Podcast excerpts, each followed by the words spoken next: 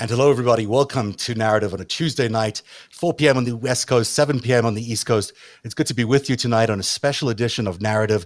We're very excited to have a really special guest tonight, Richard Signorelli, who's a former U.S. attorney for the SDNY, the Southern District of New York. He knows his way around some of the biggest prosecutions in history, and he'll know his way around the Trump prosecutions and maybe why Donald Trump is not getting prosecuted as quickly as many of us would have hoped. That's the big topic of tonight's conversation. We'll also look at Merrick Garland and how the Attorney General is doing at the DOJ. So that's coming up in just a few minutes.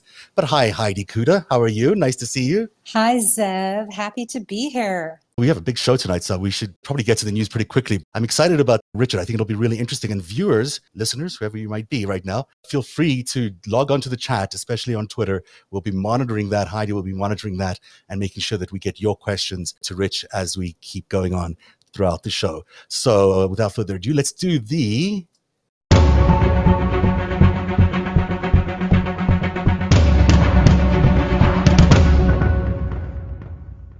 And there's a lot of news today, actually. It turns out to be a very big news day. The biggest news, of course, revolving around two memos that came out.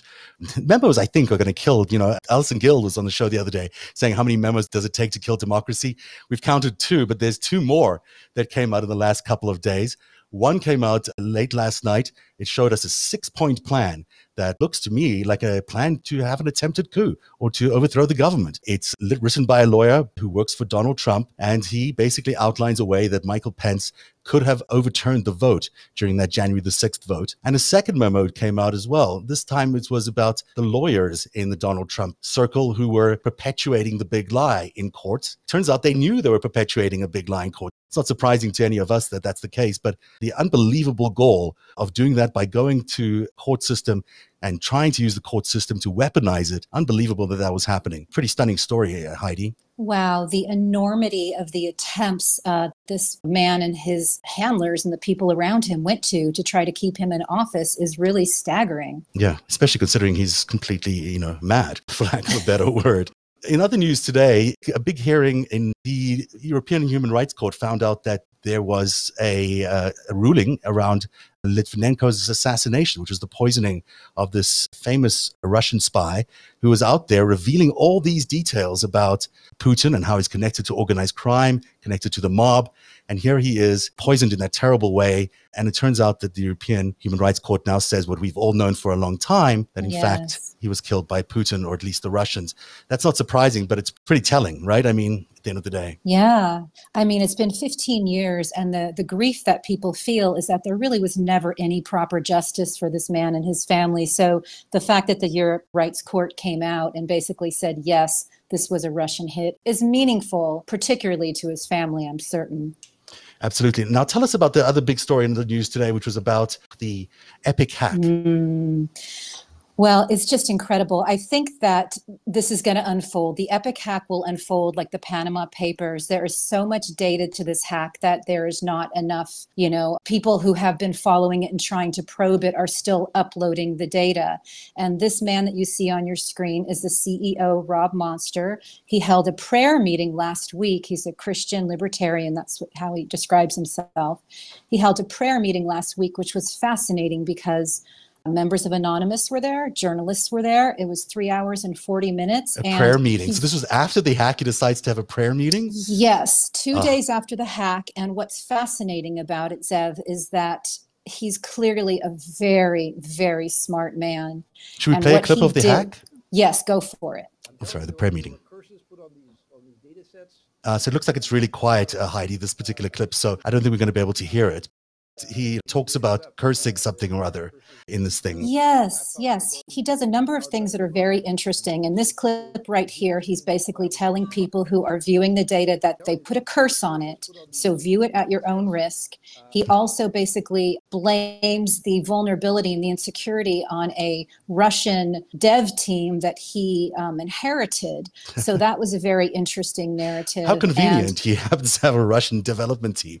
Uh, just this, you know, There's a thread in tonight's news because it's, it's sort of on purpose, but it's all about Russia, of course. It seems to be everywhere in the news tonight uh, that Russia is still very much interfering in our politics. There's another story, of course, a Rand Paul operative charged with taking money from a Russian oligarch in order to meet Donald Trump and pocketing some of that himself. Not surprising to see Rand Paul involved in that, but there's certainly a thread that uh, Russia is still very much here. It's not going away. And um, when we return, we'll be talking to Richard Signorelli, former U.S. attorney for the Southern District of New York and a former criminal defense attorney, which is really important. And the guy's been to Princeton and Harvard. I mean, it's kind of impressive. We'll talk to him about what's going on with why Donald Trump is not being prosecuted, considering the enormous amount of cases that seem to be have emerged, criminal charges and others that we think should have been already charged to Donald Trump and some of his cohorts, and they haven't been. So we'll come back after this little break and we'll tell you all about that with Richard Signorelli. Stay with us. We've got a special sponsor today. We want to thank Mural Guys Canada for sponsoring the brand new mural for our set. These mural guys are awesome. They're easy to install wall murals, are the perfect solution when you're looking to decorate your home, office, or business. You can add drama to your interior, create instant accent walls, and get a completely new look in just minutes. Peel and stick wall murals from Mural Guys Canada are self adhesive and allow you the freedom to decorate your home with absolute ease. Just peel, stick, admire, and enjoy. Murals are easy to install, and if you make a mistake, you can easily remove the panel and reapply without any mess. Wall murals are durable, washable, and printed with long lasting, fade resistant, eco friendly inks, 100% made in Canada by really nice Canadians. Have an idea for your custom mural that you want? Custom layouts and design are free. That's amazing. Make your space stand out with a unique wall mural today. Contact Mural Guys at Mural Guys, M U R A L Guys. .ca, that's CA for Canada. And if you use the promo code narativ, N A R A T I V, you'll get 10% off. That's muralguys.ca, promo code narativ for 10% off today. And we'd like to welcome Rich Signorelli to the show. Rich, thank you so much for joining us. You're a former U.S. attorney for the famed Southern District of New York, which we've all heard so much about in the last couple of years. You're also a former criminal defense attorney. That's very helpful in understanding the cases we're discussing tonight. Princeton grad and Harvard grad. That's pretty impressive. Thank you for being here tonight. We invited you to talk about what we're feeling, which is the frustration around why no one in the Trump administration seems to have been charged for what could be an endless list of crimes. I mean, it seems it's been a while and nothing seems to have happened.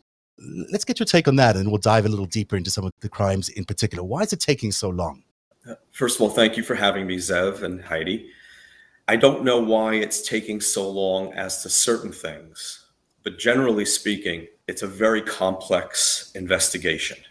We, the public, will not know anything or should not know anything about what's going on behind closed doors with regard to, uh, for example, the investigation into the insurrection, the planning, overthrowing our democracy, and similar things. And the hope is that things are going on behind the scenes. Garland is doing his duty, he's exercising sound judgment, and at the right time and in the right way, a prosecutions indictments will be filed, arrests will occur, and hopefully Trump will be brought to justice. But we don't know. And the concern that some of us have is that Garland may be waiting so that other criminal proceedings take place, for example, in New York, or for the congressional uh, investigation to take place. I believe that would be a huge mistake. I hope he's not doing that. I don't think he's doing that but I don't know for sure. And the reason is these things take time. Uh, the Department of Justice has the most power to hold Trump and his accomplices accountable. There is no other organization has his power to subpoena witnesses, issue search warrants, compel mm-hmm. witness testimony, and persuade witnesses to turn state's evidence, to use the power of federal criminal prosecutions so hopefully he's working behind the scenes, but this is not easy. It's very complicated. This is what really concerns me. There are cases he could bring now. He should have brought now. Uh, I'll give you. Yeah, go ahead. Please. I'll give you two big examples. Mueller obstruction. Uh, half the Mueller report lays out an entire case of obstruction of justice by Donald Trump, and that should have been brought by now. I'm disappointed it isn't, and hopefully it will. And even Bob Mueller testified that this was a criminal case that could be brought.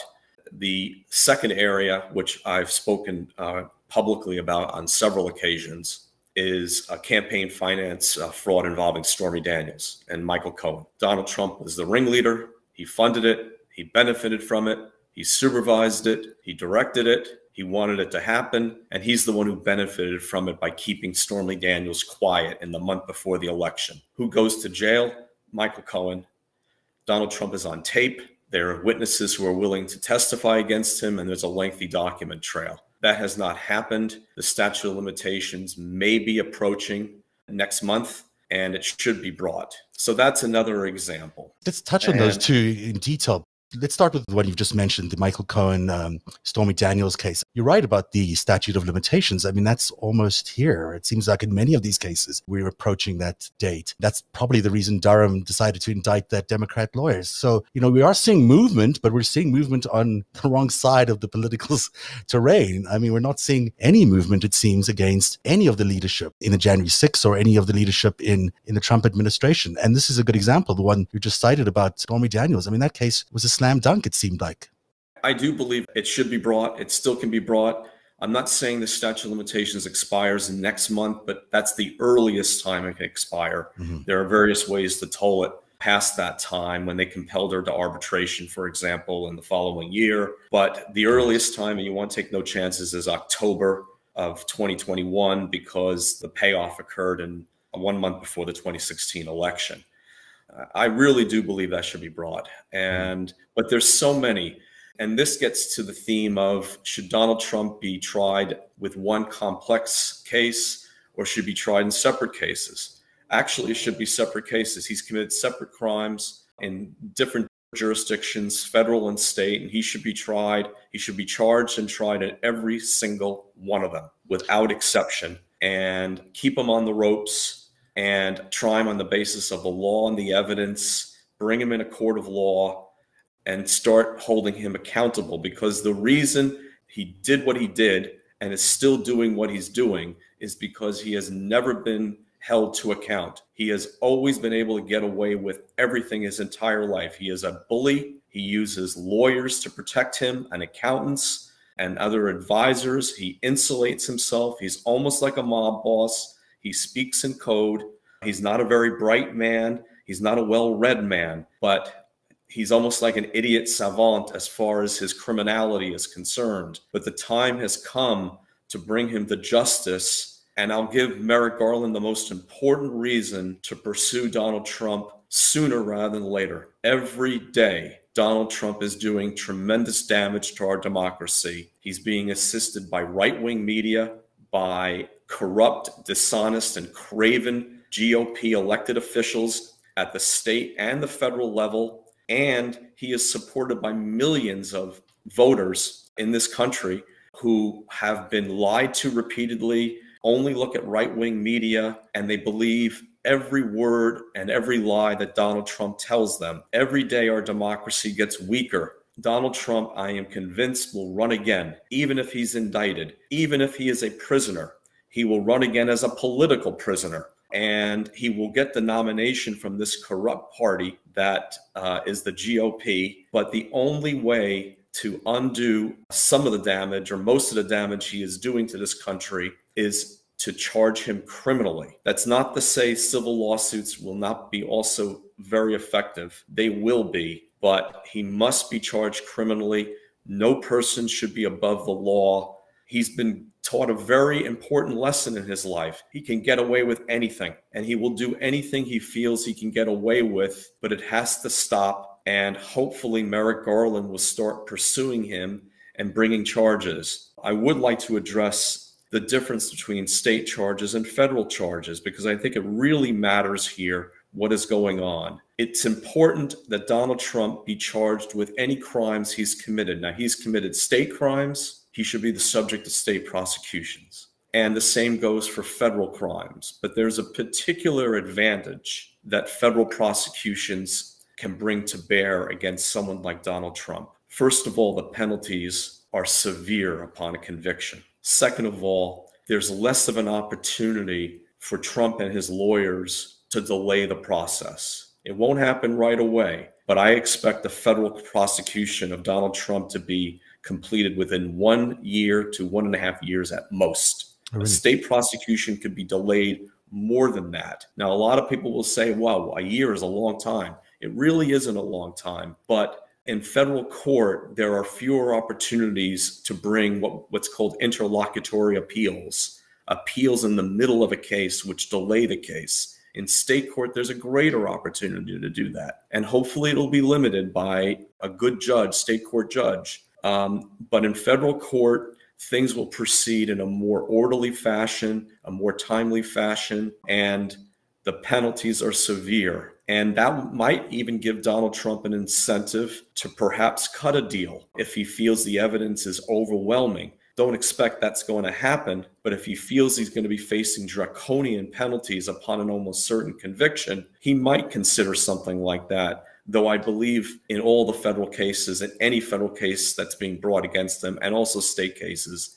it will be a trial more likely than not. There's so much there that you've just given us such a lot of information. Famously said once that he could shoot someone on Fifth Avenue and, and get away with it. Is there a scenario that maybe he is above the law or at least has a deal of some sort of cooperation agreement or something that has given him the confidence to do these crimes? Is it perhaps that he's is it that, or is it could be a counterintelligence thing? Is he an intelligence asset maybe for Russia, and therefore they're dealing with it in a counterintelligence way? Like, are there reasons beyond the obvious legal ones that he's not getting prosecuted? I don't think so. I don't think he's a competent intelligence asset. I don't think he's a competent cooperator. I think it's a matter of these are complex prosecutions. Garland took office, I believe, in February. Mm-hmm. He was confirmed. Lisa Monaco, I believe it was several weeks later, his deputy attorney general, who he relies upon a great deal. These things do take time, especially the crimes that are ongoing and that took place after the election and through January 6th. That's relatively recently. But as you point out, uh, Robert Mueller gave us his report five years ago, four years ago. I mean, it's it seems like that it was was already investigated. There's obstruction of justice charges there that could have been placed right away, and yet we're still waiting.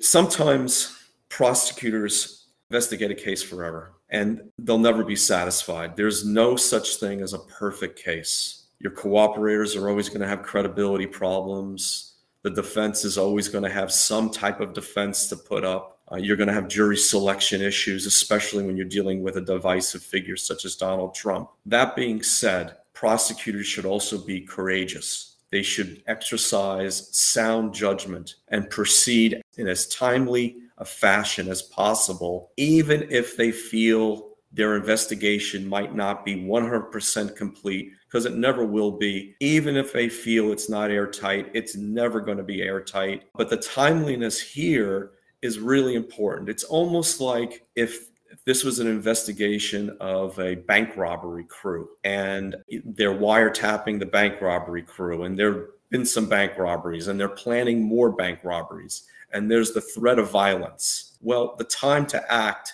in a case like that is as soon as possible because of the threat of violence, the threat of harm to the community. That's an analogous example where the time to act against Trump really is now. Bring him into the criminal justice system, have him booked, have his picture taken, his fingerprints taken, and have him cuffed, have him treated like any other accused criminal. He'll be entitled to his defense, his day in court, a jury of his peers, so to speak and but bring him in the criminal justice system i think some of the teflon that surrounds him with one third of the country could be impacted. I don't think he'll lose a certain part of his deranged supporters. His core supporters will probably never leave him. But i do believe there's a material percentage of people who support trump that can be persuaded that they made a mistake it's going to be difficult, but if we can bring his level of support down from one third of the country down to below 20%, for example, such as happened with Nixon during Watergate, then that will also bring him down to a reasonable level within the what has now become a the corrupt Republican Party, a mm-hmm. party that stands for nothing but lies and power and money. And once his power within the Republican Party is decreased, to a much lower level, then perhaps these craven GOP officials will start acting more courageously and act against Trump when they realize he's losing a decent part of his base. Donald Trump in handcuffs is the best way to do this. I mean this. I've been tweeting about this. I've been trying to get this idea across to whoever will listen. Nothing else will accomplish this more than charging Donald Trump with the crimes he has actually committed and which can be proven in a court of law. I 100% agree with you. You know, your analogy there was really good. I, I might even up it a little bit. It's like knowing that there's a terror attack that's about to happen. You have information that a terror attack's about to happen, and you know who the terrorists are, and you, you're not doing anything about it. You know, a terror attack where you have an advance warning, you'd go after the terrorists. You try to apprehend them. The damage being done to democracy every day by Donald Trump being a free man is enormous the continuing propaganda, the continuing disinformation that we're facing as a country is so damaging to our democracy that, you know, I even worry about next year's elections being free and fair because there's so much manipulation being done on a state level. We aren't even really sure what's going to happen next year in November. We really need to start taking, uh, you know, a really strong stance against what they're doing on every level. There's a, a new attack, a new offensive on our schools that's beginning now. These are our schools. Our public school systems are being attacked by disinformation campaign built on the back of Stop the Steal, school boards, homeschooling, all these new things are beginning to show up. So these attacks are continuing every single day. Our democracy is not safe. And it seems to me that this is the man who's responsible for it, and yet he's still free. There are other people as well responsible for it. I mean, there are people who have funded him, and we know who they are foreign uh, adversaries who have supported him, and we know who they are. And we know that there's media organizations, whether it's Fox News, AON, or others, that are supportive of him, and they have dubious connections too to things like the Moonies. And yet they continue to operate day after day. What can be done against those people? What can be done against the media organizations and against the proliferators of all this propaganda? I think the best way to deal with right wing media influencers and social media influencers who spread out and out lies, for example, about COVID vaccines mm-hmm. and the benefit of masking, things like that, is to sue them, to bring lawsuits. They have a First Amendment right, but there are limits to the First Amendment right. You can't yell fire in a movie theater when there is no fire and cause bedlam and harm and deaths when people try to rush out of the movie theater there are other limits to the First Amendment. Deliberately spreading disinformation to make money, which is what they're doing. They are lying about vaccines, they are lying about masking. It's disgraceful. But to the extent people are relying upon it, and I believe millions are relying upon it, and tens of thousands, if not hundreds of thousands, are being harmed, if not killed by it. And lawsuits civil lawsuits against right wing media companies, the principals of the right wing media companies, and the media figures who appear on right wing media who are spreading these lies. Let's not leave out the dishonest folks on social media who are doing the same thing. Those folks who have huge accounts, million followers or more, and who are just lying. They know they're lying. It can be proven that they're lying. And people are relying upon it. They're not getting vaccinated and they're being hospitalized. Many are dying. So, civil litigation is probably the best way to deal with that. Whether any of those things cross the line into the criminal area, it would be that would be a more difficult obstacle to overcome, but it's not impossible. For example, let's take the Regeneron example in Florida. You've got Governor DeSantis who instead of pushing vaccines and masking is pushing Regeneron. Not perhaps not coincidentally, one of his major donors is an investor in Regeneron. Now, Regeneron is apparently an effective therapy once you come down with COVID. It's very important treatment. But wouldn't it be better? Wouldn't it be cheaper and safer for people to avoid getting COVID in the first place? Why hasn't Governor DeSantis not pushed the idea of vaccines for many months. He did so in the spring and he stopped. And now he pushes Regeneron. Why do that to the exclusion of vaccines? And don't even get me started on his policy on masking. How can a governor in good conscience not push uh, masking even for those who are vaccinated, given the spread of these variants, there's no downside to this, only an upside, safety and protection of his people.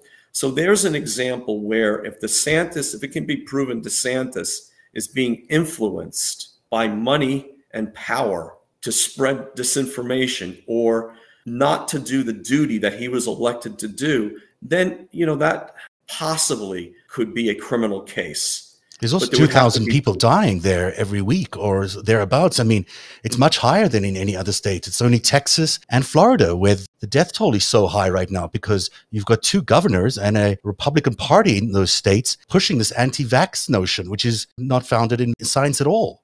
It's disgraceful. And let's not forget also civil lawsuits against the political figures mm. because they do not have unlimited immunity to say and do whatever they want to do or not do what they're supposed to do. Unfortunately, the voters made a big mistake with these governors. Many voters are not informed. They're not exercising their own sound judgment, and they're voting in people who are more concerned about their own electoral prospects than protecting their people. And hopefully, there will be changes in 2022 in Texas and Florida and Georgia for that matter. Mm-hmm. Three big states with three important governor elections. And hopefully, the people will choose life over death and will choose an honest politician over a craven politician uh, when it comes to it, even if they vote against their party. And I would strongly urge them to do so to save themselves and their communities. You talk about civil cases. Who can bring those cases? Who can be the plaintiffs there? Can anyone bring a court case against Fox News or DeSantis, or does it have to be someone with a particular standing? You need to have standing, which means you need to have some sort of relationship with the case at hand. A duty has to be violated that has harmed you directly. I think yesterday or the day before, a family reported that they lost the family member who refused to be vaccinated because he relied on disinformation from right wing media. Well, if that can be proven, then I believe they're standing in such a case. I believe there's a potential class action. I've tweeted about this. I believe that there's a very large class action. Now, we're already seeing the defamation lawsuits brought on against a number of, of public figures by Dominion and Smartmatic election systems. Those two companies have been destroyed by lies, and they are pursuing a number of defendants, and hopefully uh, Donald Trump will be added to the list. Those are meritorious defamation lawsuits by companies who have been financially destroyed by slander. And I'm realistic enough to know that there are some defendants in those cases who are going to be judgment proof when all is said and done. But there are going to be other defendants who will not be judgment proof. They have enough money there to compensate the plaintiffs for their losses. And, you know, you have figures like uh, Rudy Giuliani and Sidney Powell and Lin Wood, uh, Lindell.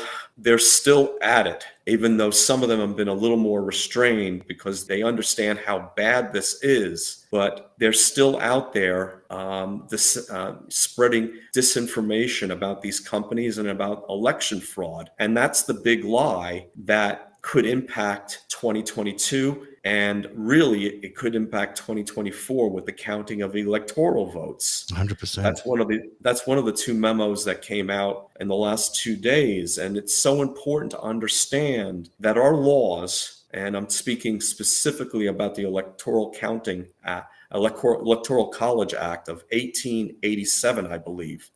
These laws are imperfect. For many years they've relied on the good faith of our elected officials to comply with the letter and the spirit of these acts. And what is the spirit? The spirit is to abide by the uh, votes of a majority of the voters in each state in counting electoral college votes. That good faith has been thrown out the window by a sociopath by the name of Donald J. Trump and unfortunately, this sociopath is not acting alone. If he was, he would get nowhere. But he is being enabled by a host of figures and entities, either out of ignorance, cravenness, a lust for power, desire for money, or a combination of those. Mm-hmm. The real threat is that the various holes and ambiguities in things like the Electoral uh, College Act can be exploited next time successfully. This is why I think Garland is doing an investigation because those of us who follow this, who worry about this, think,